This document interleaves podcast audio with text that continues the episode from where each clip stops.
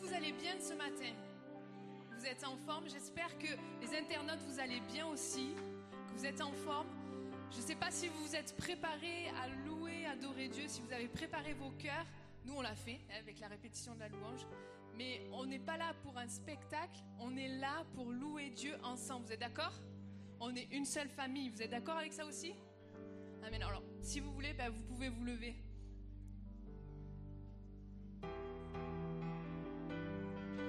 Pouvez utiliser vos mains aussi pour nous accompagner.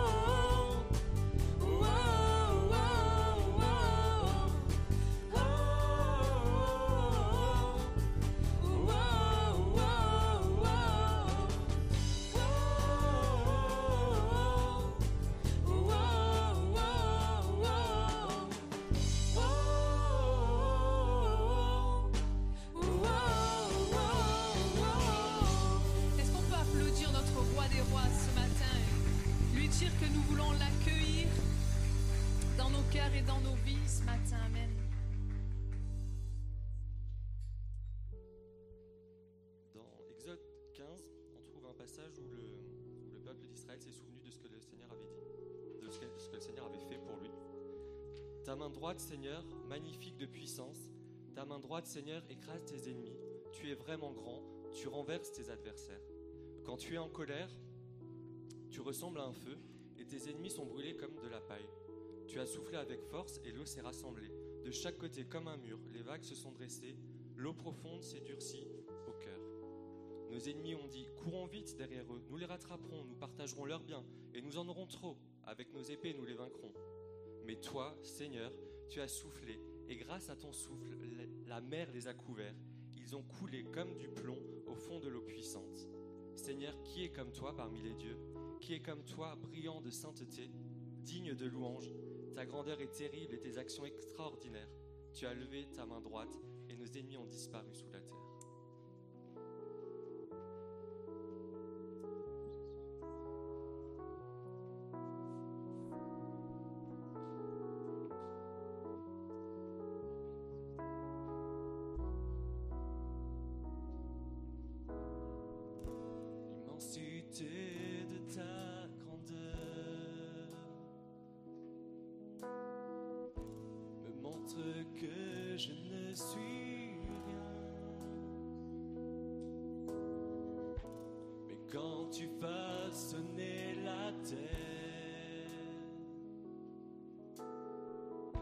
j'étais déjà près de ton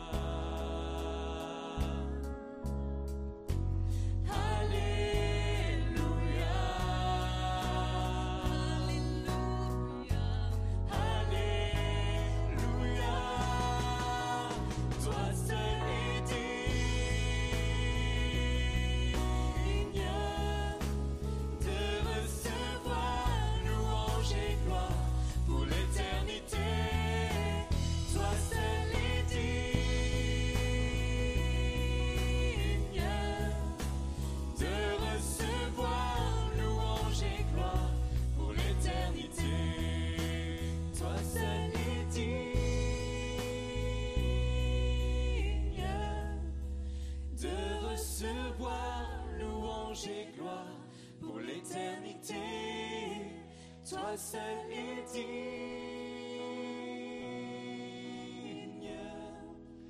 de recevoir louange et Une gloire dernière fois, toi pour l'éternité.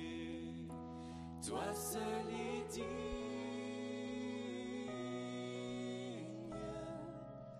de recevoir louange et gloire pour l'éternité. Toi seul es digne de recevoir louange et gloire pour l'éternité. Que nous puissions élever nos voix ensemble pour lui dire oui vraiment Seigneur, toi seul es digne de recevoir notre louange et notre adoration. Que nous ne privons pas vraiment et que nous puissions apporter notre louange et notre adoration à Dieu ce matin. Merci.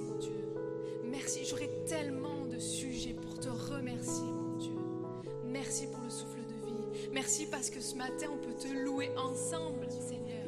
Merci parce que je suis avec ma famille adoptive. Merci mon Dieu.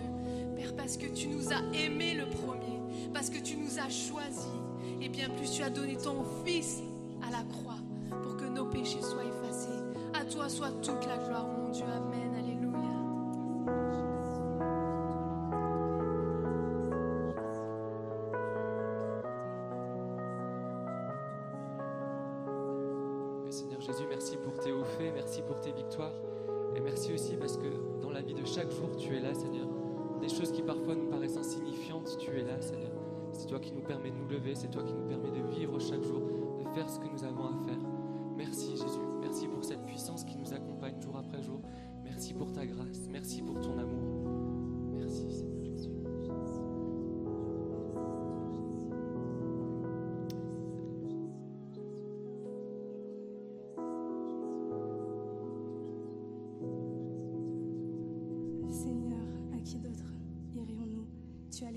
La vie.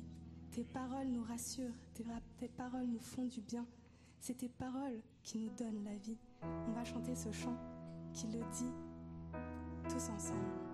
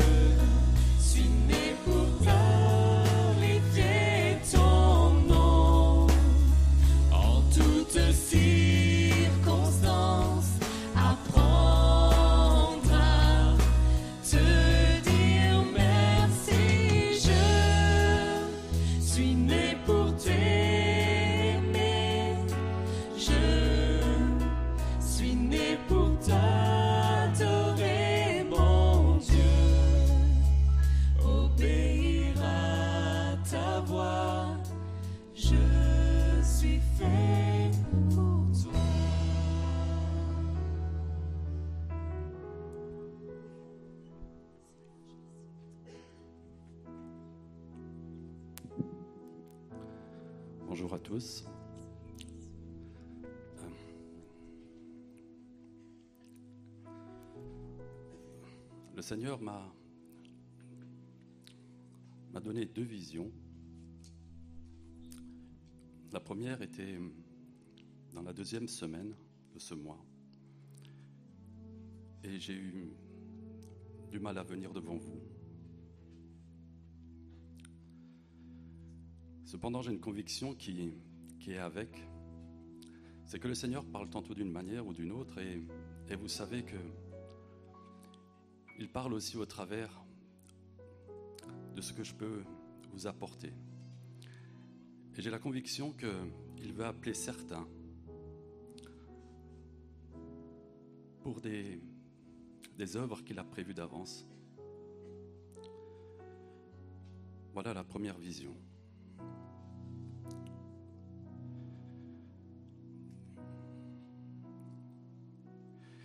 Voici, je vis cheval. Ce cheval était fougueux, vaillant. Il allait ici et là, et son cavalier qui le montait, il n'était pas troublé. Il était même pas dérangé. On aurait dit qu'il faisait qu'un avec ce cheval. Le regard était vaillant. Il était gagnant, sûr de lui, déterminé. Sur le cheval, il y avait comme un drap blanc. Et sur le flanc, il y avait un liseré qui était comme rouge.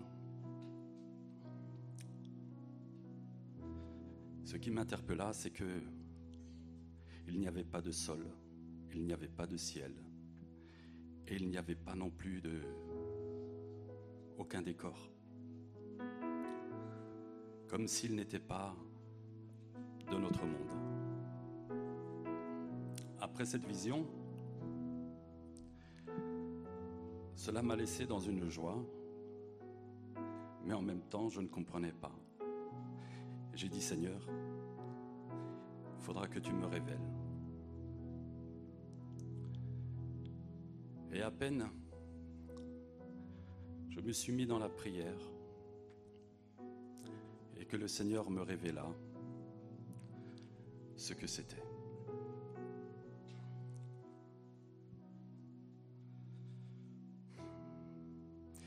Et il sortit un autre cheval roux. Celui qui le montait reçut le pouvoir d'enlever la paix de la terre, afin que les hommes s'égorgeassent, les uns les autres, et une grande épée lui fut donnée. Cela, cela m'avait beaucoup troublé. Et je me suis dit, comment est-ce que je vais vous dire tout ça? Et finalement, c'est vrai que ce texte peut révéler la guerre des nations, une guerre civile. Mais finalement, en regardant de plus près, je compris que les quatre premiers sauts sur les sept parlent des chevaux et de leurs cavaliers. Et celui-ci concerne le deuxième, ce qui veut dire que le premier saut est brisé. Voici la deuxième vision.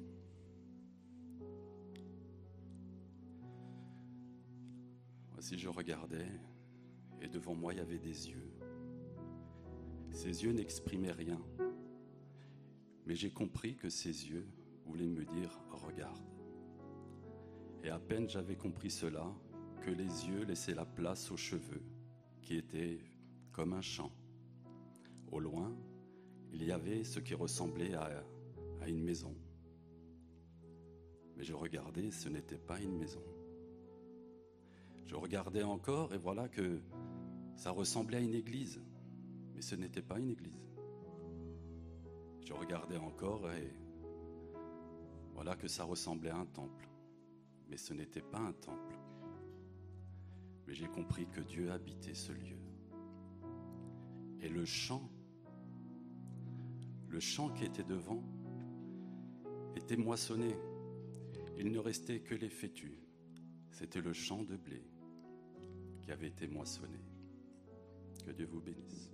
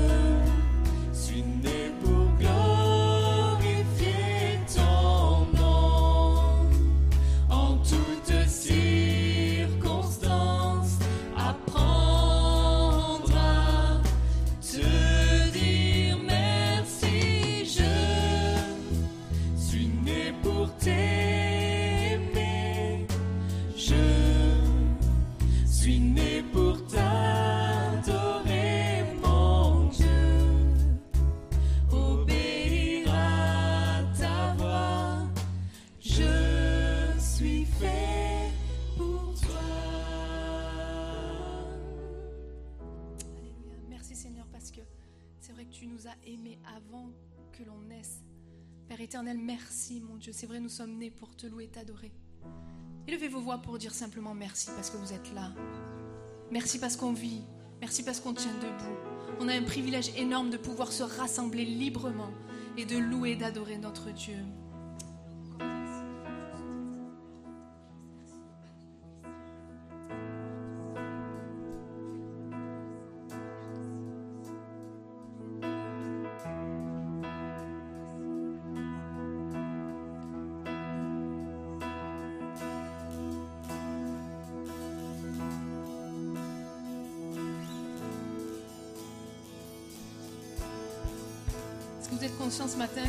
Pas l'Esprit de Dieu, on peut pas aller bien loin. Vous êtes conscient de ça?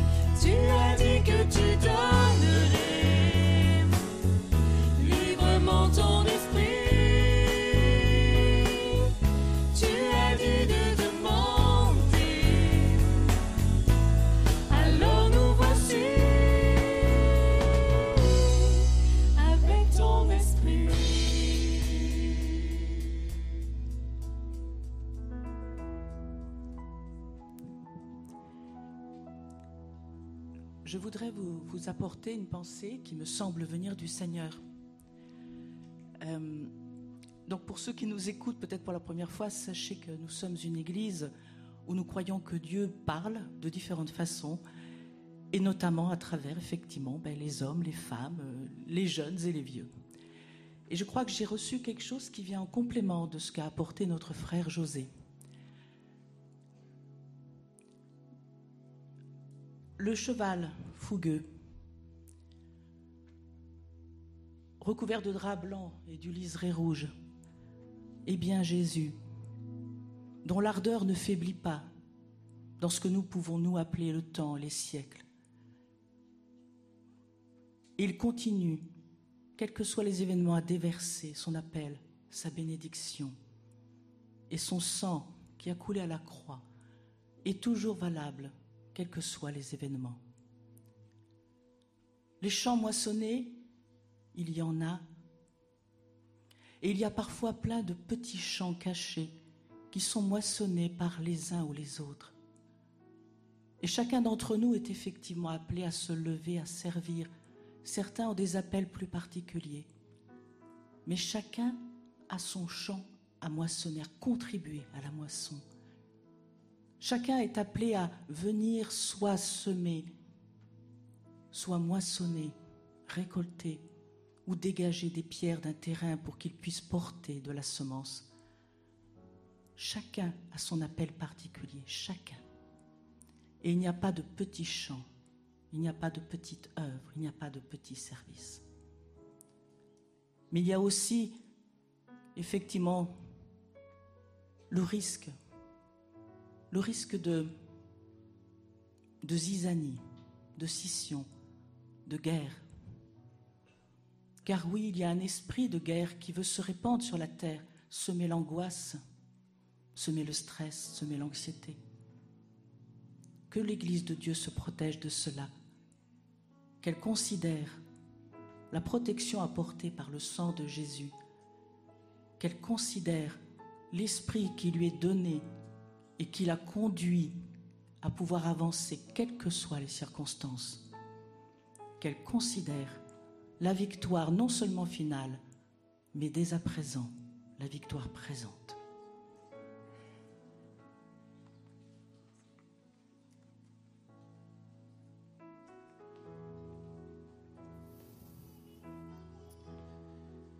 C'est vrai, Seigneur, on veut considérer que tu es celui qui touche les cœurs encore aujourd'hui. Tu es celui qui est à l'œuvre.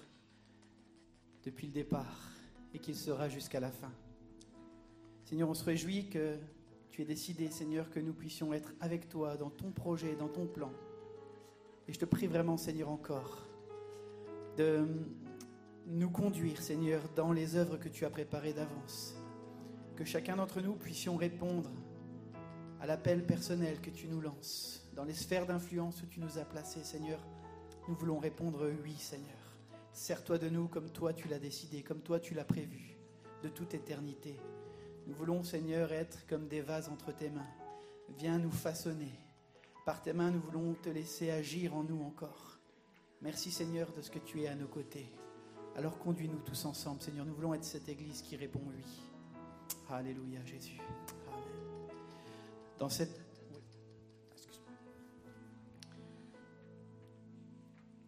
Tu es là assis ce matin. Tu as entendu les chants, tu as entendu le Seigneur te parler. Le Seigneur te dit, je suis présent et je t'aime. Ouvre ta bouche, n'aie pas peur. Je suis là pour toi. Ouvre ta bouche, ne regarde ni à droite ni à gauche. Ne regarde pas devant, ne regarde pas derrière, ne regarde pas ce qui se passe autour de toi. Je suis là pour toi ce matin. Ouvre ton cœur au Seigneur, je suis là pour toi. Toutes ces paroles, toutes, ces louanges qui sont montées pour le Seigneur, elles sont là pour que tu puisses ouvrir ta bouche. Ne reste pas fermé. N'écoute pas. N'é- N'écoute pas ce qui se passe dans ta tête. Ouvre ta bouche et loue le Seigneur. Loue-le de tout ton cœur. Il est là. Il est là pour toi ce matin. Amen.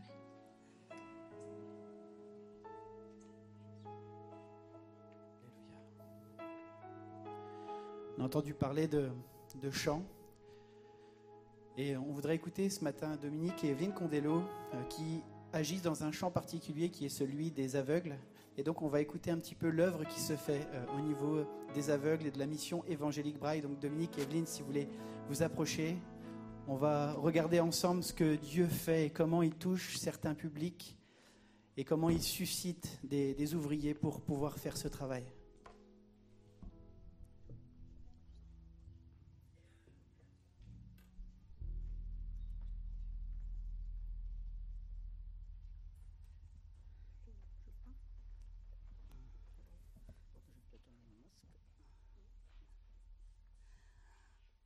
Voilà, bonjour à tous.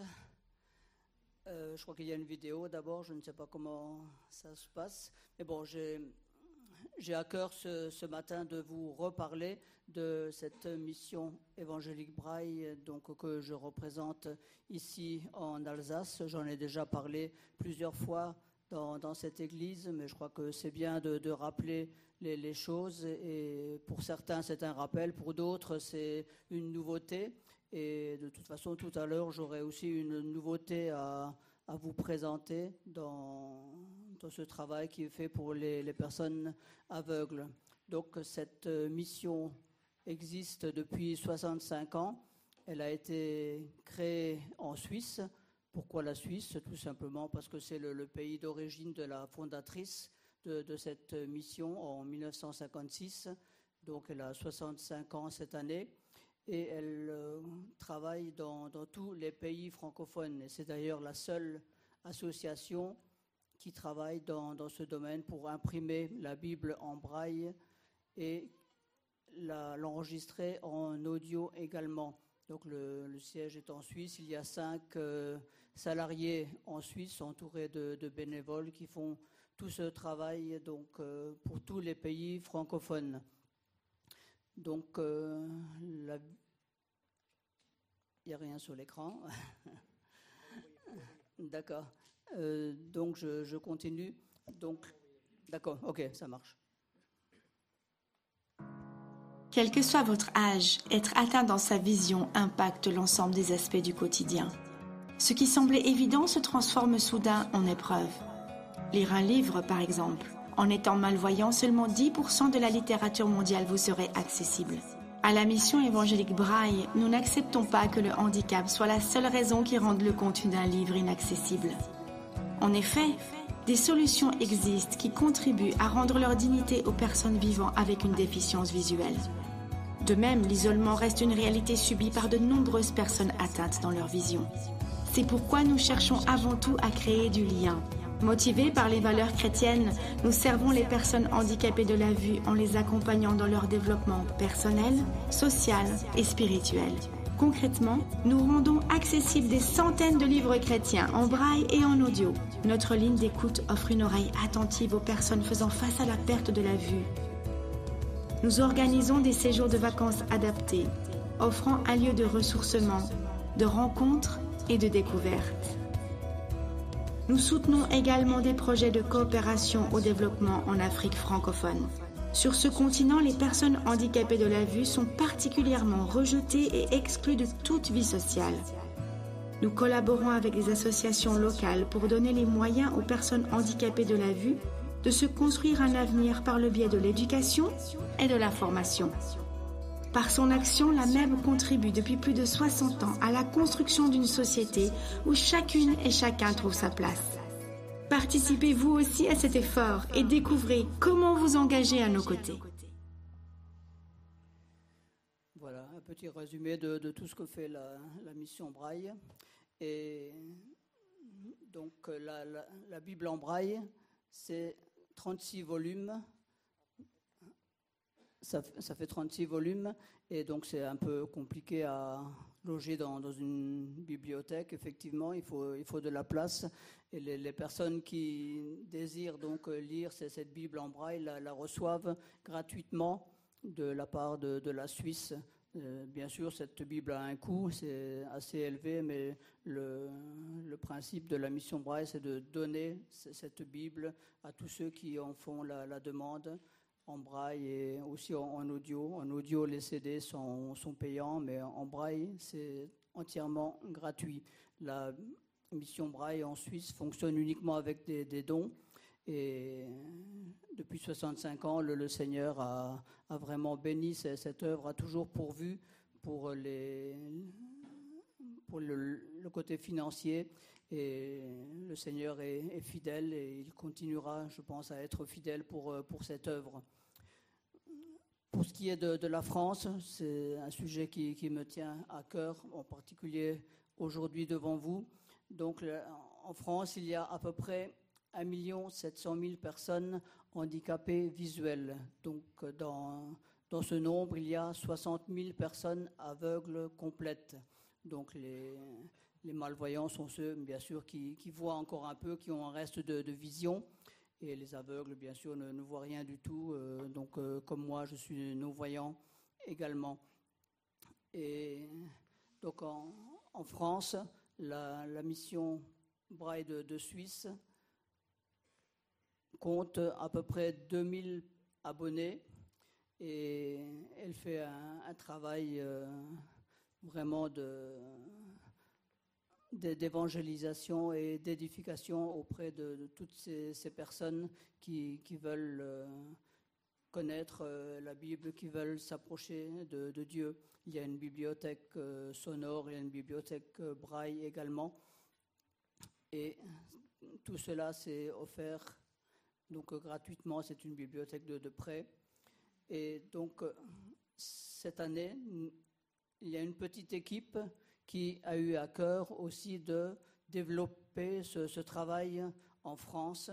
Et nous nous sommes réunis déjà, donc, euh, déjà, l'année dernière pour euh, commencer ce, travail.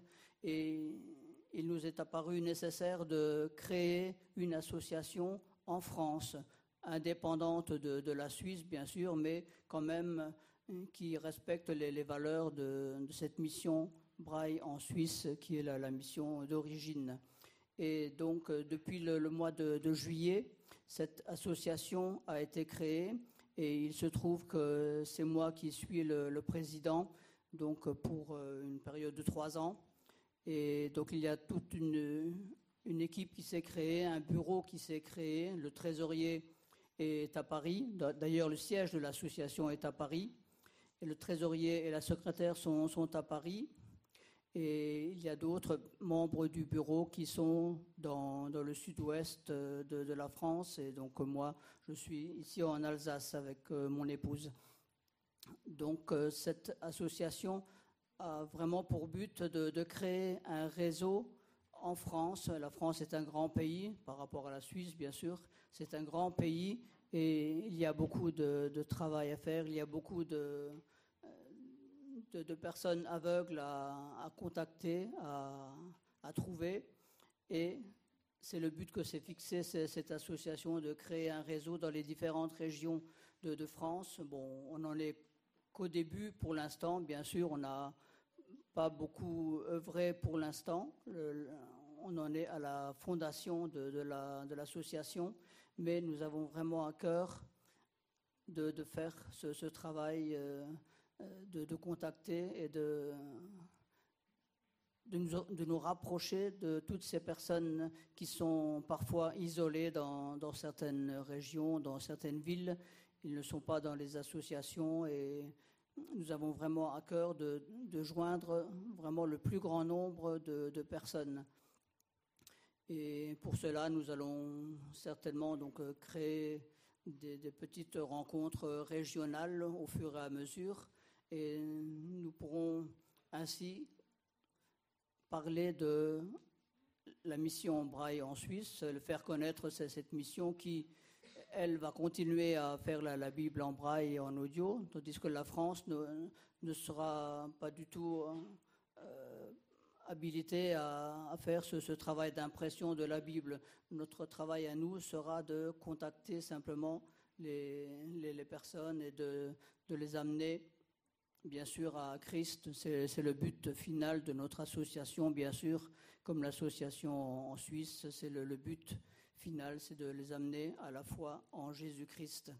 Donc c'est comme la Suisse, c'est une association interconfessionnelle, donc nous euh, voulons contacter, donc euh, être présents dans, dans toutes les églises euh, chrétiennes, que ce soit catholiques, protestantes ou évangéliques. Donc ça c'est vraiment le, principe, la, la force de la mission Braille, c'est d'être euh, présente dans toutes les dénominations chrétiennes. Et aujourd'hui donc je suis devant vous donc pour vous parler de, de cette association. Bien sûr, elle a, été créée, mais maintenant nous avons besoin de, personnes qui s'investissent dans, cette euh, association. Donc euh, l'Église a, déjà euh, bien pourvu pour euh, pour des, bénévoles, par exemple pour les, les- les camps vacances. J'ai déjà fait plusieurs annonces pour les camps vacances, donc en Suisse, mais là ce sera une étape supplémentaire pour retrouver des, bénévoles pour nous aider dans, cette association. Donc euh, l'association a une adhésion de, de 20 euros par an. C'est raisonnable, je pense. Et chacun peut adhérer à cette association, que ce soit les, personnes aveugles, les, personnes valides. Évidemment, tout le monde est le bienvenu. Toutes les bonnes volontés sont les bienvenues pour euh, nous aider et pour euh, vraiment déjà prier pour cette association, pour tous les projets qui vont être mis en place euh, dans cette association. Et nous avons besoin, bien sûr, de, de- de- de finances, nous avons besoin de, bénévoles à nos côtés qui nous aident pour euh, ces, ces futurs, euh, ces futurs euh, travaux euh, de, cette association. Donc c'est ce que je voulais. Pardon Ah, D'accord. Il n'y a pas de diapo, c'est pas grave. Voilà, c'est un peu ce que je voulais vous, partager ce matin. Je ne veux pas rentrer dans, les détails. Euh, vous pouvez nous retrouver après le, culte. Je pourrai vous donner tous les renseignements nécessaires concernant ce- cette association. Et je vous remercie par avance pour votre investissement, pour euh, la gloire de Dieu et pour euh, l'avancement du règne de Christ. Merci. On va peut-être juste prier pour euh, l'association. Peut-être Michel, si tu veux rester avec, euh, avec eux. On va prier. Est-ce qu'on peut se lever tous ensemble pour prier encore, pour que l'évangile puisse pénétrer euh, le milieu de ceux qui ne peuvent pas voir? Seigneur, on te demande une grâce particulière encore sur cette association. Merci pour tout ce travail depuis ces années, mais on veut te remettre ce développement en France, Père éternel, que cela puisse contribuer, Seigneur, encore à atteindre des gens, à, la personne de qui tu es, Jésus, que des gens puissent te rencontrer, que d'autres, des chrétiens, puissent être encore encouragés par tout ce matériel d'édification qui est là à leur, service, Père éternel. Alors on te demande encore une conduite de ton esprit sur toute cette œuvre, Père. Au nom puissant de Jésus, toute l'Église dit Amen. Quelques annonces rapides encore avant de laisser la place à la parole. Donc, nous avons une comédie musicale Face aux géants qui aura lieu samedi prochain, le 6 novembre. On vous le rappelle, le pass sanitaire obligatoire puisque c'est une œuvre culturelle, donc on n'a pas le choix. Pass sanitaire obligatoire. Il y aura le vendredi 5, avant cela, la reprise, encore la réunion des aînés. Donc, si vous êtes retraité, que vous avez envie de vous tenir ensemble devant Jésus et chercher sa face, vous avez rendez-vous vendredi 5 novembre à 14h30 en salle jeunesse. Et oui, les aînés, ça se passe en salle jeunesse. Euh, ensuite, une autre annonce, nous aurons le sommet mondial du leadership les 12 et 13 novembre ici à l'EPI. Donc vous avez toutes les infos sur le site sommetmondialduleadership.fr si vous souhaitez participer. Chacun d'entre nous exerçons de l'influence sur un groupe de personnes, sur des gens et tous on a besoin d'apprendre à développer certaines compétences pour euh, rechercher le bien commun. Donc inscrivez-vous. Ensuite, une autre annonce, il y a une collecte euh, en faveur des migrants à Calais euh, qui est réalisée par euh, des frères et sœurs de l'église de Célestat en soutien avec euh, Marianne Kiefer ici présente. Donc si vous voulez aider par des articles d'hygiène, du thé, café, des boissons lyophilisées, Marianne Kiefer, tu peux lever la main ou te mettre debout que tout le monde te voit, se tiendra à l'issue du culte dans le hall si vous avez à cœur de pouvoir aider par un geste, par un soutien financier, etc. Allez voir Marianne, elle a toutes les infos avec la liste des équipements que vous pouvez apporter. Ensuite, est-ce que vous êtes content d'être dans un lieu propre ce matin quand vous êtes arrivé à l'EPI Est-ce que vous êtes content d'arriver, d'avoir des sanitaires qui sont clean au moment où vous avez besoin de les, utiliser? Ah, vous, connaissez le piège là Hein, Vous sentez le piège là? Ben, Tout ça, c'est réalisable parce qu'il y a une équipe qui se tient là dimanche après dimanche pour pouvoir nettoyer les bâtiments. Le souci, c'est qu'ils sont peu nombreux et que l'équipe commence à se fatiguer. Alors, si vous avez à cœur l'épi et que vous avez un petit peu de temps à donner, peut-être une fois par mois ou une fois, peut-être tous les deux mois, peu importe le temps que vous allez donner, ça va soulager, l'équipe. Vous savez, plus on est apporté, moins c'est lourd. Donc, euh, l'équipe ménage a besoin d'être renforcée. Donc, si vous avez un petit peu de temps à donner, euh, merci de vous manifester et puis on vous mettra en lien avec l'équipe ménage. Également, pour le sommet mondial du leadership, il y a besoin aussi de confection de gâteaux, de, de gâteaux. Si euh, vous avez à cœur d'aider pour ce, ce- rassemblement qui aura lieu dans 15 jours, euh, vous allez euh, au hall. Il y a une liste d'inscriptions qui est à disposition si vous voulez aider. Et ensuite, la dernière info, le point accueil, donc l'îlot au milieu avec les informations, rouvrira dès dimanche prochain. Donc voilà un petit peu pour les infos. Et les enfants reprennent dimanche prochain l'accueil des enfants épisode. Voilà Michel, je te laisse toute la place.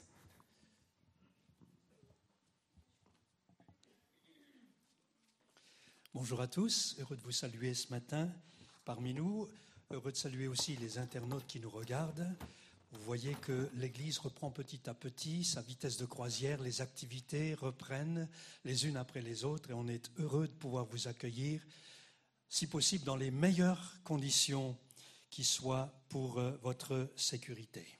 Nous avons vécu il y a quelques jours un temps de jeûne et de prière au cours duquel nous avons évoqué la possibilité de pratiquer les dons spirituels. Et donc c'est la thématique de ce matin, quelle place pour les dons spirituels? On va en parler, qu'est-ce que c'est exactement, de quoi est-ce qu'il s'agit? Et comment est-ce qu'on peut arriver à pratiquer les dons spirituels, leur nature, leur importance, leur utilité? Euh, Peut-on encore s'attendre aujourd'hui justement à vivre ce que les premiers chrétiens vivaient?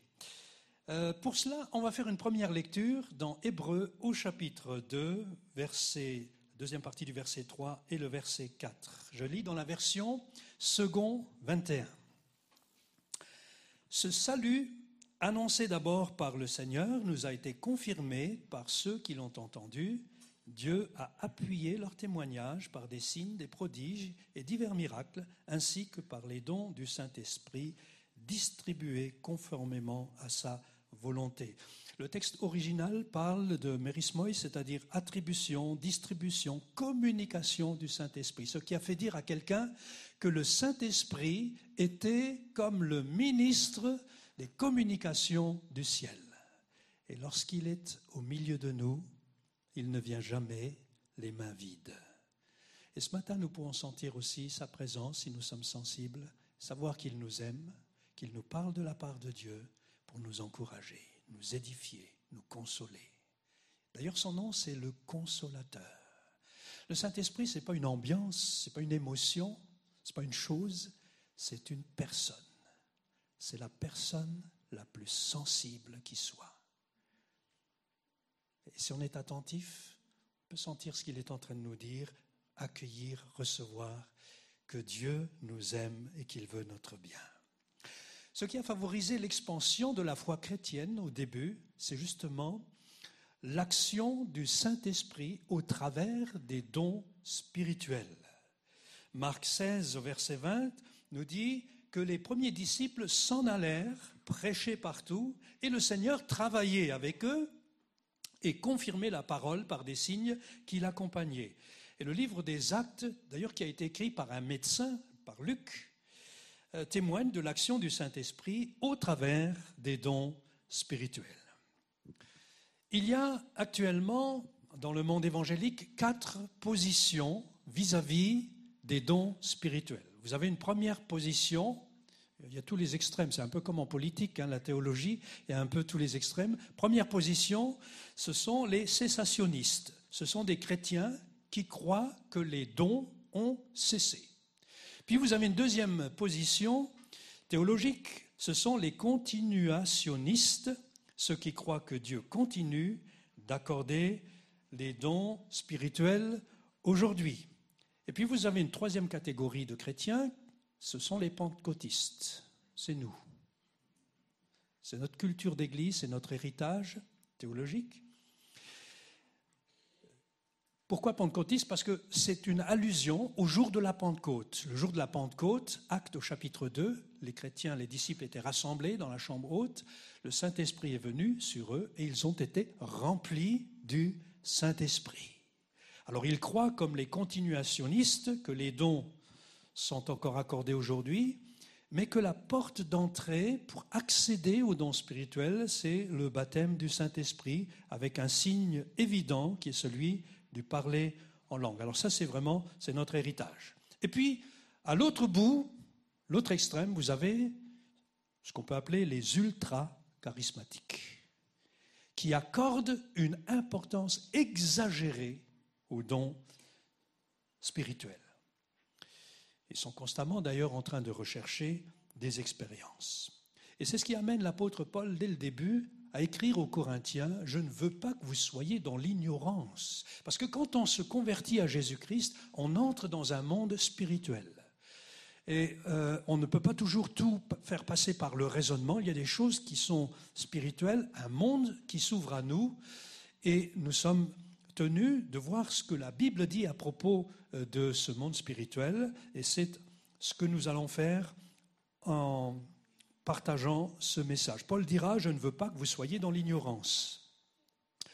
Et 1 Corinthiens 12 jusqu'à 1 Corinthiens 14, dans cette partie de la lettre, l'apôtre Paul cherche justement à restaurer de l'ordre dans l'Église et la pratique des dons, parce que cette pratique virait, en tout cas dans cette première Église à Corinthe, parfois à l'anarchie. À l'épi, on croit et on pratique les dons spirituels.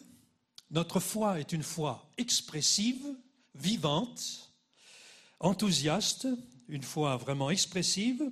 On frappe dans les mains, on applaudit quelquefois, puis quelquefois on dit Amen. Quelquefois. Parce que Dieu agit encore aujourd'hui. Ça, c'est une certitude. Dieu agit encore aujourd'hui. Il sauve des personnes, il transforme des vies, il restaure des relations brisées, des couples en difficulté. Il parle, il pourvoit, il guérit. Et la plus belle des manifestations du Saint-Esprit, c'est lorsqu'une vie se tourne vers Jésus-Christ, s'abandonne à lui, demande pardon, Dieu pardonne, sauve et restaure et communique quelque chose que lui seul peut communiquer, c'est-à-dire un sens à notre vie, avec aussi une possibilité de le servir de toutes les manières possibles. On a vu la mission Braille, mais il y a tellement de services qui s'ouvrent à nous au travers d'une vie engagée pour Jésus. Le Saint-Esprit est la troisième personne de la Trinité. Le Saint-Esprit est christocentrique. Il est centré sur Christ. Il glorifie Jésus. Une église remplie du Saint-Esprit sera toujours centrée sur Jésus. Avec euh, le pasteur Raymond Pierre, il y a bien des mois en arrière, lorsque notre frère Daniel Briand euh, était encore euh, à la maison, nous lui avons fait une visite. Et je n'ai jamais entendu Daniel Briand prophétiser.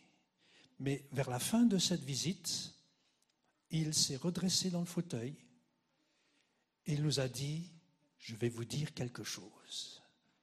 Et là, avec euh, Raymond Pierre, on s'est regardé, on s'est dit, il y a quelque chose qu'il est en train de nous communiquer de la part de Dieu. Ça vient de loin. Et il s'est mis à parler de la part de Dieu. C'est ça, prophétiser. Parler de la part de Dieu. Parler pour Dieu. Il nous a dit combien Dieu aimait l'Église. Combien Jésus avait donné sa vie pour elle. Et combien nous devions prendre soin à cause de ce que Jésus a fait pour l'Église. Il s'est donné pour elle. Et au travers de plusieurs paroles, il nous a rendus attentifs à la manière dont Dieu voyait l'Église et combien il l'aimait. C'est un moment fort. Un moment fort. La Bible donne cinq listes de dons. Il y a d'abord Éphésiens 4, verset 11.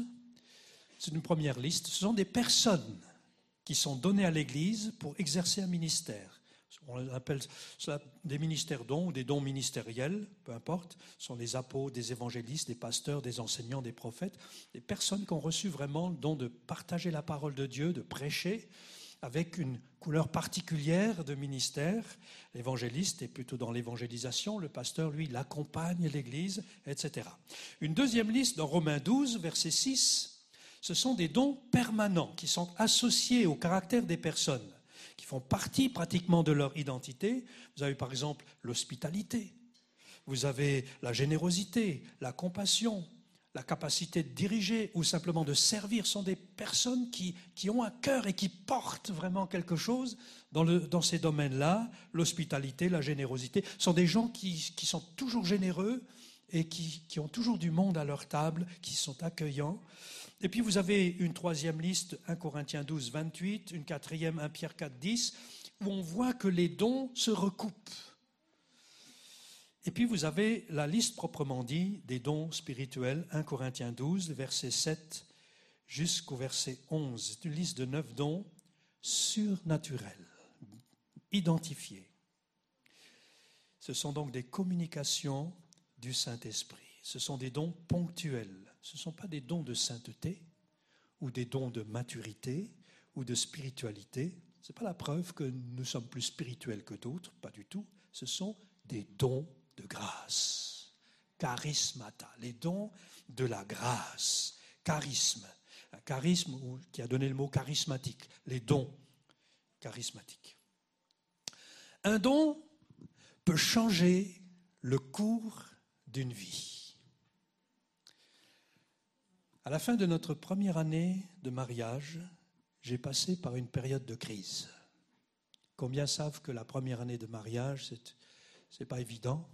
C'est une période d'adaptation, c'est une période d'ajustement, c'est une période de découverte. J'avais 23 ans, j'étais resté célibataire tout ce temps-là, mais il y a une différence entre être célibataire et être marié. Et à la fin de cette première année, après cette découverte, je, me découvrais, j'avais un miroir en face de moi qui me disait qui j'étais vraiment. Ce n'était pas facile, mais je me suis accroché et vers la première année, vers la fin de la première année, j'ai passé par une crise où j'étais assailli par une voix qui me disait Tu t'es trompé. Tu t'es trompé. Tu t'es trompé. Tu as fait le mauvais choix. Tu t'es trompé. Et j'étais, j'étais, j'étais assailli par cette voix. Je me suis dit Seigneur, qu'est-ce qui m'arrive? Qu'est-ce que je fais? Comment Parce qu'on voyait bien que l'ajustement, les, parfois les disputes dans le couple, et puis on le dit aux jeunes aujourd'hui, on dit attendez-vous à des déceptions. il y a eu des déceptions, mais quand vous faites euh, suite à, un certain nombre de déceptions, vous, vous finissez par vous décourager. J'étais découragé. Et nous devions repartir en mission avec Evelyne. Et on avait rencontré des amis. On avait participé à une petite réunion. Puis tout d'un coup, quelqu'un met sa main sur mon épaule. Et voici ce qu'il me dit. Tu ne t'es pas trompé. Tu ne t'es pas trompé. Et c'est pas seulement une parole, ça a été une puissance qui a libéré d'un fardeau. Et j'ai commencé à respirer. Je me dis, bon, wow, je ne me suis pas trompé. Et aujourd'hui, 45 euh, ans après, je dis, c'est vrai, je ne me suis pas trompé. Mais, pourquoi je dis ça? C'est parce que nous avons beaucoup de jeunes qui vivent des moments difficiles, qui vivent des moments douloureux. Mais ça fait partie de la vie. Accrochez-vous. Accrochez-vous. Ne baissez pas les bras. Ça fait du bien de savoir qu'on ne s'est pas trompé. Un don peut donc changer le cours d'une existence. Essayons d'aller plus avant dans ce qu'on appelle donc euh, les dons spirituels proprement dits, 1 Corinthiens 12, et on va faire une lecture à partir du verset 7. Or, à chacun, la manifestation de l'Esprit est donnée pour le bien de tous. En effet, à l'un est donné par l'Esprit une parole de sagesse, à un autre une parole de connaissance, selon le même Esprit, à un autre la foi par le même Esprit, à un autre les dons de guérison par le même Esprit, à un autre la possibilité de faire des miracles, à un autre la prophétie, à un autre le discernement des esprits, à un autre diverses langues, à un autre l'interprétation des langues. Mais toutes ces choses, c'est un seul et même Esprit qui les accomplit en les distribuant à chacun en particulier comme il veut. À chacun, la manifestation de l'Esprit est donnée. Les dons spirituels ne sont donc pas réservés à une élite, à certains ou certaines seulement, à un groupe particulier. Si nous sommes remplis du Saint-Esprit, nous pouvons être amenés à pratiquer les dons spirituels. Paul dira par trois reprises, vous pouvez tous prophétiser. La manifestation de l'Esprit est donnée pour le bien de tous. Les dons sont utiles. Ils édifient, ils consolent, ils encouragent. Vous pouvez tous prophétiser, dit-il. D'ailleurs, les dons spirituels ne sont pas destinés à nous, mais aux autres. On est un petit peu comme la, dans la position, une posture d'un facteur qui a euh, des colis ou qui a du courrier à distribuer. Le courrier n'est pas lui pour lui, mais il est pour des destinataires. Ainsi en est-il pour les dons spirituels. Essayons de passer rapidement en revue de quoi il s'agit. D'abord, à l'un est donné par l'Esprit une parole de sagesse. Ce n'est pas le don de sagesse, mais c'est une parole de sagesse. Et au travers de ce don, Dieu nous communique une infime partie de sa sagesse. Par exemple, devant une situation difficile, le Saint-Esprit va nous communiquer d'une manière surnaturelle un conseil, une réponse, une solution, une orientation et nous faire connaître la volonté de Dieu. C'est une pensée qui apporte une solution. Acte 6, par exemple, l'Église euh, s'est organisé pour la solidarité en faveur de certaines veuves qui avaient été négligées et ils ont fait le choix de mettre en place un groupe de diacre. Diacre, c'est un mot qui veut dire serviteur. Et les apôtres ont continué à prêcher. Acte 15, la situation inédite, les non-juifs se sont convertis et que fallait-il faire? Fallait-il leur imposer les lois juives ou pas? Et là aussi, le Saint-Esprit est intervenu de manière euh, surnaturelle pour accorder des réponses adéquates. Il y a d'autres exemples, bien sûr. Les dons spirituels, quelquefois, on les exerce sans même le savoir. Je parlais du groupe des cessationnistes, c'est-à-dire ceux qui ne croient pas. Et ce qui est intéressant, c'est que dans l'histoire de l'Église, Dieu s'est même servi de ces gens-là pour exercer, pour pratiquer des dons surnaturels, alors qu'ils ne croyaient pas. Et je crois que Dieu n'est pas limité par la théologie, mais lorsqu'il y a des besoins, il distribue comme il veut. Comme il veut. Et euh, on raconte par exemple d'un prédicateur qui s'appelle Charles Spurgeon, qui était un cessationniste, donc il ne croyait pas que les dons, euh, croyait que les dons étaient pour les apôtres, mais pas pour aujourd'hui. Euh, ce prédicateur, de temps en temps, s'arrêtait dans ses prédications et avait une parole très précise pour interpeller des personnes. Et donc, euh, voyez, Dieu peut se servir des uns comme des autres. Un autre, une parole de connaissance. Il ne s'agit pas de connaissance acquise par l'étude ou la formation, mais d'une connaissance surnaturelle de certains faits, certaines situations, le Saint-Esprit communique une petite partie de sa connaissance. Dans Acte 5, par exemple, Pierre a connaissance qu'Ananias et Saphira avaient menti. Et parfois, il y a une interaction entre différents dons. Plusieurs dons euh, s'entrecoupent, s'entremêlent. C'est le cas euh, pour Pierre qui discerne la foi chez un infirme qui est assis à la porte du temple et puis il a la connaissance que Dieu veut le guérir, et puis il va exercer le don des guérisons. Au nom de Jésus de Nazareth, lève-toi et marche. Pourquoi Jésus de Nazareth? Parce que à cette époque-là, il y avait beaucoup de personnes qui s'appelaient Jésus. Et pour être sûr qu'on ne se trompe pas, c'est le Jésus de Nazareth, lève-toi et marche. Et à ce moment-là, le malade s'est levé et il a été guéri. Les dons ne sont pas toujours spectaculaires. Dieu ne veut pas nous impressionner, il nous aime. Il ne veut pas nous impressionner, mais il veut répondre à nos besoins.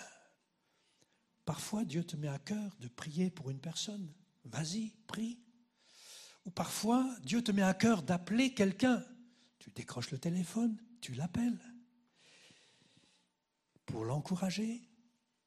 Quelquefois, le don spirituel, il intervient juste dans un contact, dans un entretien, dans une visite. Et tu ne le sais pas forcément, mais Dieu se sert de toi pour encourager, pour consoler, pour que l'autre soit édifié. Alors parfois ça peut être spectaculaire, c'est vrai. Euh, pardonnez-moi, vous qui avez entendu cette histoire déjà plusieurs fois, mais c'est une histoire qui nous a marqué, Evelyne et moi, lorsque nous étions en mission dans un groupe missionnaire, nous avons traversé le Sahara et à un moment donné, nous avons vécu une tempête de sable et nous étions perdus. Et quand vous avez 22 ans, que vous êtes au milieu du désert, que vous n'avez jamais vraiment prié, je peux vous assurer que ce jour-là, vous commencez à prier. Et on s'est mis à prier comme on n'a jamais prié. Seigneur, secours-nous. Quand les réserves d'eau, les réserves d'essence se font rares, vous commencez sérieusement à prier. Et puis, deux petits garçons sont venus à notre rencontre et nous ont aidés à euh, retrouver notre chemin. Merci Seigneur. Et lorsque nous sommes rentrés, euh, quelqu'un nous a dit que ce même jour, il y avait un petit groupe de maisons. Les chrétiens se retrouvent parfois dans des petits groupes de maisons, nous en avons aussi ici, dans l'Épi. Et dans ce petit groupe de maisons, au moment de la prière, quelqu'un a une vision, la vision de deux petits garçons, et en même temps avec le sentiment que nous étions en danger et qu'il fallait qu'il prie pour que ces deux petits garçons viennent à notre rencontre. Vous voyez, à des milliers de kilomètres de, distance, le Saint-Esprit a été euh, là pour interpellés pour agir et pour faire savoir que nous étions en danger. Et nous ne sommes pas morts dans le désert.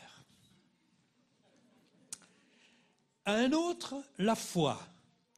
La foi, c'est une confiance en Dieu surnaturelle accordée par le Saint-Esprit lorsque la foi ordinaire ne suffit plus. C'est une mesure de foi qui permet de faire face à des événements, des circonstances qui nécessitent l'action de Dieu. Par exemple, dans Daniel 6, Daniel dans la fosse au lion, il a fallu qu'il exerce la foi, et notamment dans Hébreu chapitre 11, on raconte l'histoire de ces hommes qui ont eu la foi. Par la foi, ils ont fermé la gueule des lions.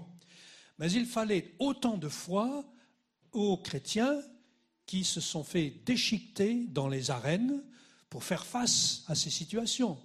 Donc les uns ont été délivrés de la gueule des bêtes féroces et les autres pas, mais il a fallu autant de foi pour les uns que pour les autres. Hébreu 11 d'ailleurs parle des chrétiens torturés, emprisonnés, fouettés, lapidés, tués, à qui le Saint-Esprit a accordé une mesure de foi pour affronter le pire. Les chrétiens persécutés, dont nous avons entendu parler encore hier soir, connaissent la valeur de cette foi. Et beaucoup de témoignages nous parviennent. Hier soir, nous avons entendu parler de témoignages d'Algérie, d'Asie centrale. Des hommes, des femmes ont des visions, se tournent vers Jésus-Christ, donnent leur cœur à Dieu et deviennent chrétiens. Un personnage célèbre dans l'histoire euh, de l'Église est Georges Muller, qui au XIXe siècle à Bristol, en Angleterre, a ouvert plusieurs orphelinats et a nourri plus de 17 000 enfants de la rue.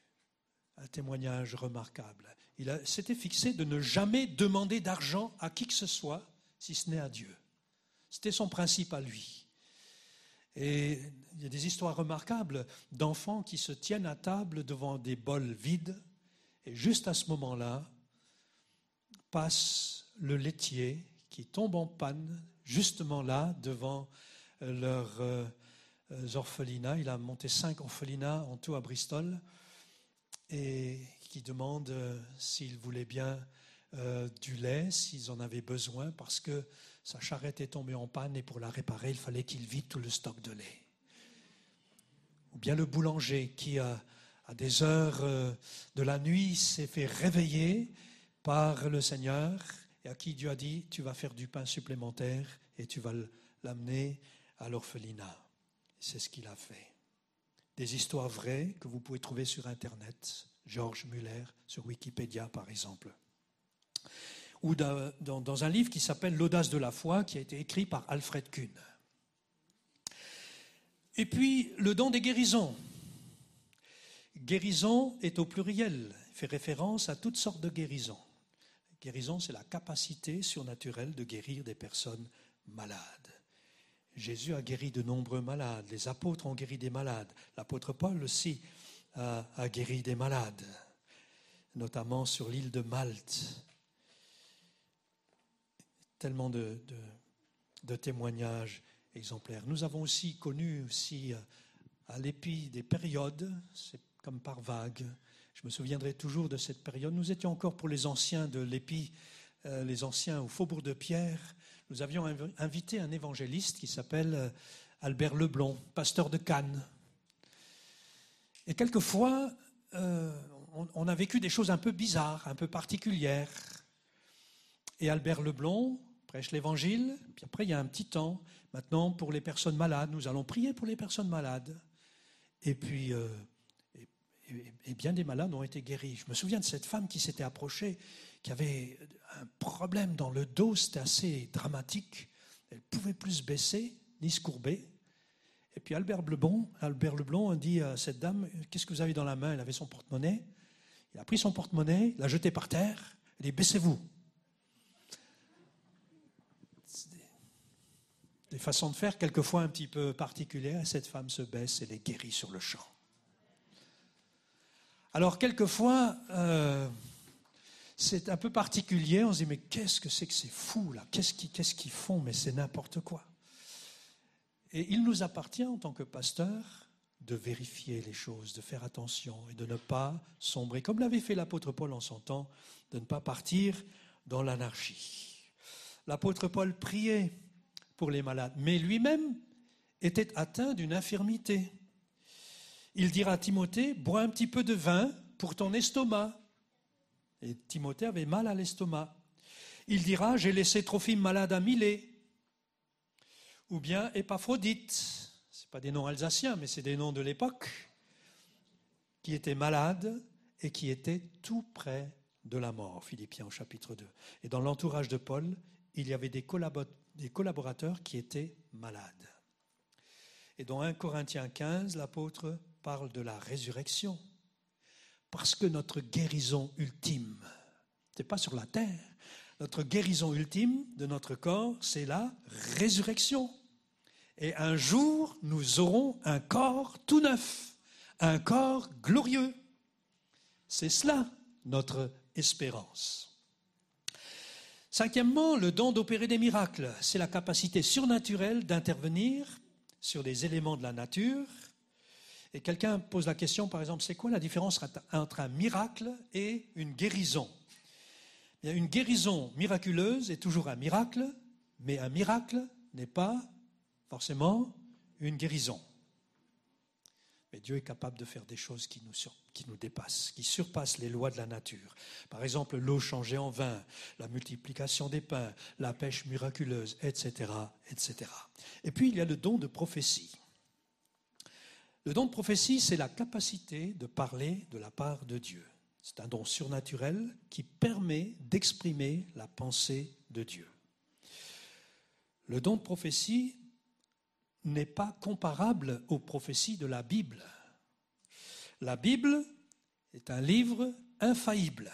C'est la parole de Dieu. Il n'y a rien à ajouter et il n'y a rien à retrancher. Mais le don de prophétie est sujet à l'évaluation.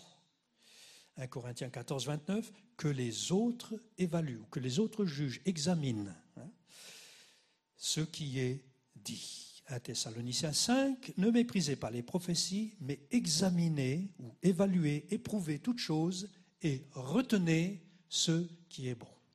Parce qu'une parole de Dieu passe par un canal humain et comme nous sommes imparfaits, eh bien ce qui est dit est sujet à être évalué. Alors, s'agissant de la prophétie, avec l'équipe pastorale et avec les anciens, avec le conseil spirituel, nous prenons le risque d'ouvrir le micro. C'est un grand risque. On ne sait jamais ce qui, va, ce qui va arriver. Vous avez vu ce matin? On est quelquefois attentif, on se dit, oula, où est-ce qu'on va avec le cheval? Est-ce qu'on va, Qu'est-ce qui va se passer? Rassurez-vous, tout ce qui se passe dans le cadre du culte est sous contrôle. On ne laissera pas faire n'importe quoi. Je veux que l'Église soit, et nous voulons que l'Église soit en sécurité. Et voilà ce que nous avons décidé ensemble, c'est que à partir du moment où Dieu vous met à cœur quelque chose, eh bien vous venez nous voir. D'abord par rapport au contenu. Vous puissiez nous dire voilà ce que j'ai à cœur de partager. Euh, c'est fort et quelquefois on ne sait pas trop, mais vous venez, vous partagez avec nous. D'abord pour le contenu et deuxièmement aussi pour le moment le partager. Parce que quand bien même vous avez reçu à cœur de partager quelque chose, ça ne veut pas dire que parce que vous l'avez reçu, il faut tout de suite courir au micro pour dire ce que Dieu vous met à cœur de dire. Parce qu'il se peut que vous soyez en train de couper un élan dans la louange et dans l'adoration. Et ça, ce serait dommage, parce que nous voulons être attentifs à ce que le Saint-Esprit est en train de faire. Ça, c'est de l'ordre du discernement des esprits. C'est aussi un, don, discernement, c'est-à-dire discerner ce que Dieu est en train de faire dans le cadre d'une réunion. Ça va comme ça? Donc à partir de maintenant, vous venez nous voir, on partage un petit moment, puis ensuite, on vous donne le feu vert, ou peut-être quelquefois on vous dira, c'est peut-être plutôt personnel, parce que quelquefois il y a du mélange on est dans un domaine qui n'est pas rationnel, donc c'est important qu'on puisse se soumettre les uns aux autres pour éviter d'emmener tout le monde dans une direction où le Seigneur ne voudrait pas nous emmener. Capito? Tout le monde est OK avec ça? Voilà. Je veux qu'on soit rassuré et je veux qu'on soit sécurisé. Le domaine de la prophétie est, particulier. Alors, certains diront peut-être, mais pourquoi il n'y a que des prophéties ou paroles de connaissance Mais Parce que ce sont les dons qui sont les plus courants. Pratiquons déjà ce que nous avons reçu et nous verrons que le Seigneur va ajouter aussi à l'Église les dons supplémentaires. Alors pour la prophétie, il n'est pas nécessaire de dire ainsi parle le Seigneur. Pas besoin de prendre une voix spéciale. Quelquefois on en rajoute un petit peu, comme pour se donner de l'autorité. Non, si quelque chose vient de Dieu, l'Assemblée a cette maturité et cette capacité de sentir, oui, ça c'est Dieu qui parle. Ça peut venir sous la forme d'une parole, ça peut venir sous la forme d'une prière. Vous avez remarqué que quelquefois, quand certaines personnes prient, ça élève l'auditoire. Parce que ça vient de Dieu, c'est une parole, une pensée de Dieu. Ça peut être par exemple, Dieu te dit qu'il est fidèle. Ou dans l'auditoire, quelqu'un peut dire, Seigneur, je te remercie parce que tu es fidèle. Et en le disant, on est comme élevé, on est édifié, on est construit. Et on a besoin de cela. Si la pensée vient de Dieu, il n'y a pas besoin d'en rajouter. Nous avons parmi nous quelques personnes qui, prophétisent fréquemment. Elles le font avec crainte et tremblement,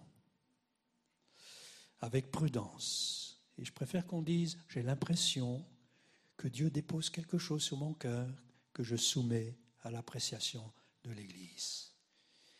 Et tous ceux qui interviennent de cette manière, eh bien, l'Église vous en est reconnaissante. Celui qui prophétise, dit la Bible, parle aux hommes, les édifie, les encourage, les réconforte. Pour les anciens qui sont avec nous depuis des années à Busson, vous savez qu'à Busson, c'est un centre, malheureusement, nous n'y sommes plus, mais pendant des années, nous sommes allés à Busson dans les Vosges pour vivre ensemble une semaine de jeûne et de prière. Vous savez que quand on est euh, intensément dans la présence de Dieu, dans la prière, les dons spirituels se font plus précis. Et je me souviendrai toujours, c'est assez... Oh, il y a eu de grands moments à Busson, vous savez bien, vous qui euh, étiez avec nous, un grand moment lorsqu'à un moment donné, il y a une parole prophétique, une, une prophétie qui disait à une dame qui était venue, je m'occupe de toi, je prends soin de toi. C'est une situation dramatique. Avant qu'elle ne vienne à Busson, son mari lui avait dit, je demande le divorce. Et quand tu rentreras, j'engagerai toute la procédure. Et, et c'était, décidé. Et cette femme est arrivée à Busson en pleurs, dramatique. Elle, euh, elle priait pour que le Seigneur fasse quelque chose dans sa situation. Puis voilà cette parole qui arrive. Je prends soin de toi pendant cette semaine, et alors que je prends soin de toi, je m'occupe de ton mari. Bon, nous voilà arrivés au dernier jour de la semaine, c'était samedi matin, la réunion se termine, on était dans les dernières minutes, on allait commencer à remballer. Son mari franchit, parce qu'il devait la rechercher pour l'amener à la maison, son mari franchit le seuil de la porte de la salle où nous étions. Au moment où il franchit le seuil de la porte, il s'effondre. Il s'effondre dans les larmes. Il va chercher sa femme, son épouse le rejoint, ils tombent dans les bras l'un de l'autre, son mari lui demande pardon, ils se réconcilient dans les larmes, c'était dramatique. Et ils sont partis à la maison, bras dessus dessous, et le Seigneur avait fait son œuvre. Magnifique, magnifique. On a vécu des choses assez fortes parce que je crois nous avons pris le temps de nous attendre à Dieu. Je pense que ça, c'est une manière de, de s'attendre à des dons spirituels. C'est dire, ben, Seigneur, si tu veux te servir de moi, voilà, je suis là. Je me souviendrai d'une fois où nous étions assis simplement sur euh, nos chaises et au moment où on s'asseyait sur les chaises, instantanément, les uns après les autres, ceux qui étaient malades étaient guéris. On n'avait pas commencé encore les réunions. Comme si Dieu pouvait nous dire, comme s'il nous disait, je suis tout puissant. Je peux tout. Et ce matin, qui que tu sois, Dieu est capable de trouver le chemin de ton cœur pour te parler, pour te dire combien il t'aime, pour te dire qu'il connaît ta situation.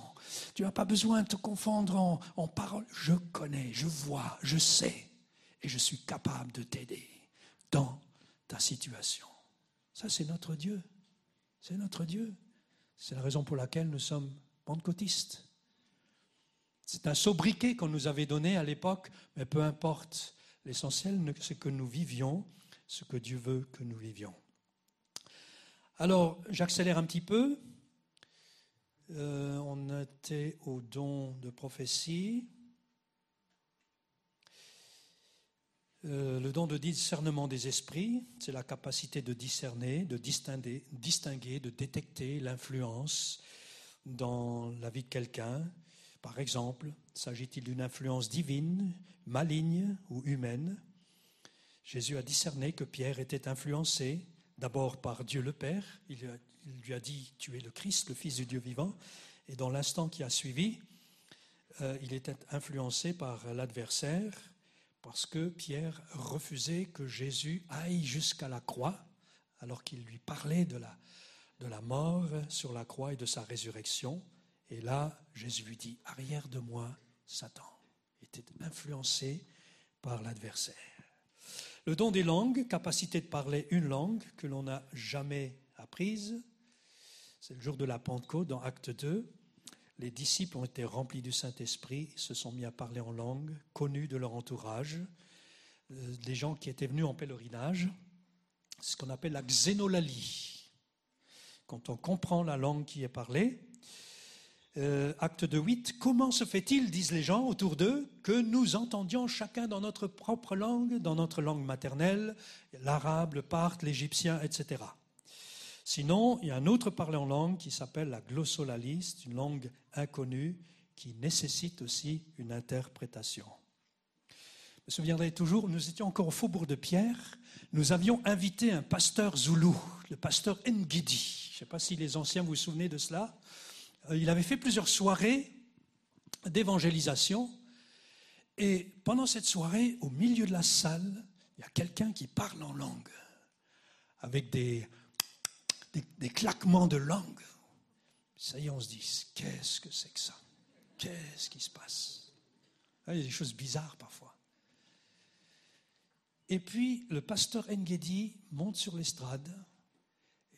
Et avant d'ouvrir la Bible et de prêcher, il a dit, ce que cette personne vient de dire, c'est le dialecte de mon village natal, dans la brousse, là où j'habite. Quand les réunions commencent comme ça, je me dis, et puis il nous a dit, il n'y a pas eu d'interprétation, mais moi je vais vous dire ce qu'il a dit. Il a dit que Dieu vous aime, que Dieu va vous faire du bien, que Dieu va vous, vous, vous sauver, que Dieu va vous aider, que Dieu est là et qu'il va vous bénir et vous conduire. Et en effet, sa prédication aussi a servi à nous encourager, à placer notre confiance en Jésus-Christ. Et ça a été un moment fort. Puis l'interprétation des langues, c'est le don surnaturel qui permet de rendre compréhensible et intelligible les parler en langue. Et là aussi, excusez-moi de revenir un peu en arrière, mais ce sont des moments forts que nous avons vécus. Ça fait partie de l'histoire de l'épi. Quelqu'un qui est décédé maintenant, qui s'appelle Jean-Paul Zeder, qui est le papa de Gabriel Lutz, le beau-père de Yves Lutz, qui un dimanche matin se lève dans l'auditoire. Pourquoi est-ce que je dis ça? C'est parce qu'à cette époque-là, nous avions une classe de grec. On a étudié le Nouveau Testament dans la langue originale, des classes de grec. Puis tout d'un coup, Jean-Paul se lève dans la salle et commence à parler en grec. On était impressionnés. Et non seulement il a parlé en grec, mais il a donné l'interprétation de ce qui a été dit. Et mon prof de grec était assis à côté de moi. Il a pu vérifier ce qui a été dit. On a été scotchés. Scotchés. Donc ce sont des choses qui arrivent encore aujourd'hui. Ce sont des moments un peu spectaculaires, mais l'exercice des des dons spirituels n'est pas toujours aussi spectaculaire. Ça peut être très simple. dans un contact, dans un entretien, dans un coup de téléphone, tout d'un coup, vous avez une pensée et c'est quelque chose qui va aider, qui va être utile, qui va encourager et bénir votre interlocuteur. Quels sont ceux qui aspirent aux dons spirituels ce matin? Y en a-t-il? Ce sont des dons de grâce. Les dons spirituels n'ont pas une fonction égocentrique, mais christocentrique. Dieu fait parfois des choses étonnantes, je viens de le dire, mais le Saint-Esprit, et j'aimerais surtout qu'on retienne cela aussi, le Saint-Esprit va toujours nous diriger vers la Bible, la parole de Dieu. Vous ne pouvez pas enfermer Dieu dans une boîte, c'est vrai. Mais une cafetière qui est dans une boîte, quand vous la sortez de sa boîte, restera toujours une cafetière. On est d'accord Et même si Dieu fait parfois des choses étranges, Dieu restera toujours Dieu. Il restera toujours fidèle à lui-même, fidèle à sa parole. Il ne se reniera pas. Et donc, c'est important de savoir que le Saint-Esprit nous conduit toujours vers la parole. Le Saint-Esprit a toujours fait deux choses et continuera toujours à faire deux choses. La première, c'est de glorifier Jésus et la deuxième, c'est de nous ramener vers la parole de Dieu. Toute manifestation qui ne glorifie pas Jésus et ne nous ramène pas vers la parole de Dieu ne vient pas du Saint-Esprit. On est OK avec ça? Voilà. L'équipe de louange va revenir et nous voulons juste prier quelques instants. Demander au Seigneur sa grâce sur nos vies. Vous qui vous attendez aux dons spirituels, je vous encourage à prier. Je vous encourage à aspirer. Je vous encourage à pratiquer ce que vous avez déjà reçu, à vous attendre et à faire les choses dans l'équilibre. La vie chrétienne ne se limite pas aux dons, bien sûr. Tout est important dans la vie chrétienne. Mais le fait de servir et d'être utile aux autres, je crois que ça aussi, c'est une voie par excellence. Est-ce qu'on pourrait chanter ce chant avec mon esprit? Et puis on va prier ensemble. Vous qui vous attendez peut-être à... Bah, commençons peut-être par le commencement. Si vous êtes là pour les premières fois ce matin, vous voulez donner votre vie à Jésus, sentez-vous la liberté. Dites oui, Seigneur. Tu me touches ce matin, tu m'interpelles, je veux donner ma vie à Christ. Sachez que Dieu est là pour pardonner vos péchés, qu'il vous accueille, qu'il vous aime, que Jésus est mort sur la croix pour vous vous pouvez donner votre vie à Christ.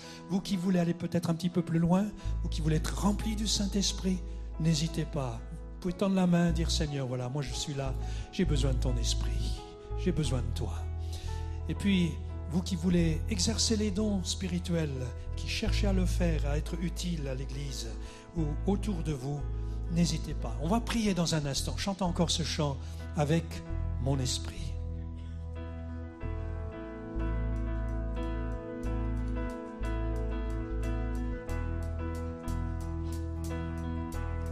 avec ton esprit.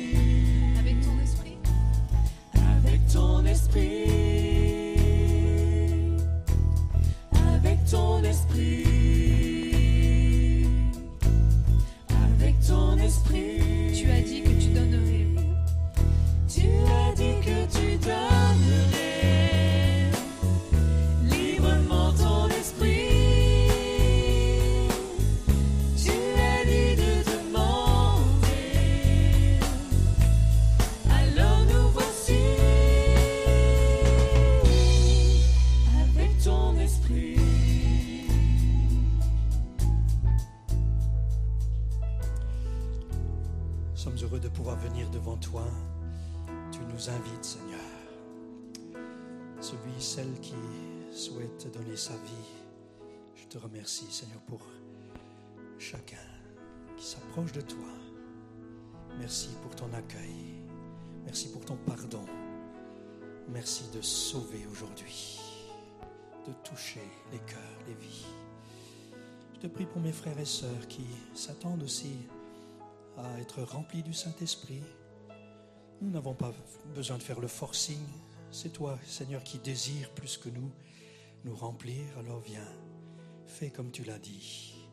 Nous attendons à toi, Seigneur. Merci pour ton esprit, la réalité de ton esprit. Puis je te prie aussi pour mes frères et sœurs qui souhaitent exercer les dons spirituels dans les petits groupes, dans les entretiens, dans les visites, autour d'eux, dans leur entourage, là où tu nous as placés les uns les autres, quelles que soient les circonstances, les situations, nous voulons nous attendre à toi, Seigneur. Te demander les dons, les meilleurs, les plus utiles, ceux qui seront le plus utiles dans les circonstances données. Merci parce que tu es un Dieu vivant. Tu agis encore aujourd'hui. Tu es puissant, mais surtout tu, nous aimes. Tu nous aimes tellement, tu as toutes les ressources à ta disposition que tu désires partager avec nous. Oh, merci pour ta générosité, Seigneur.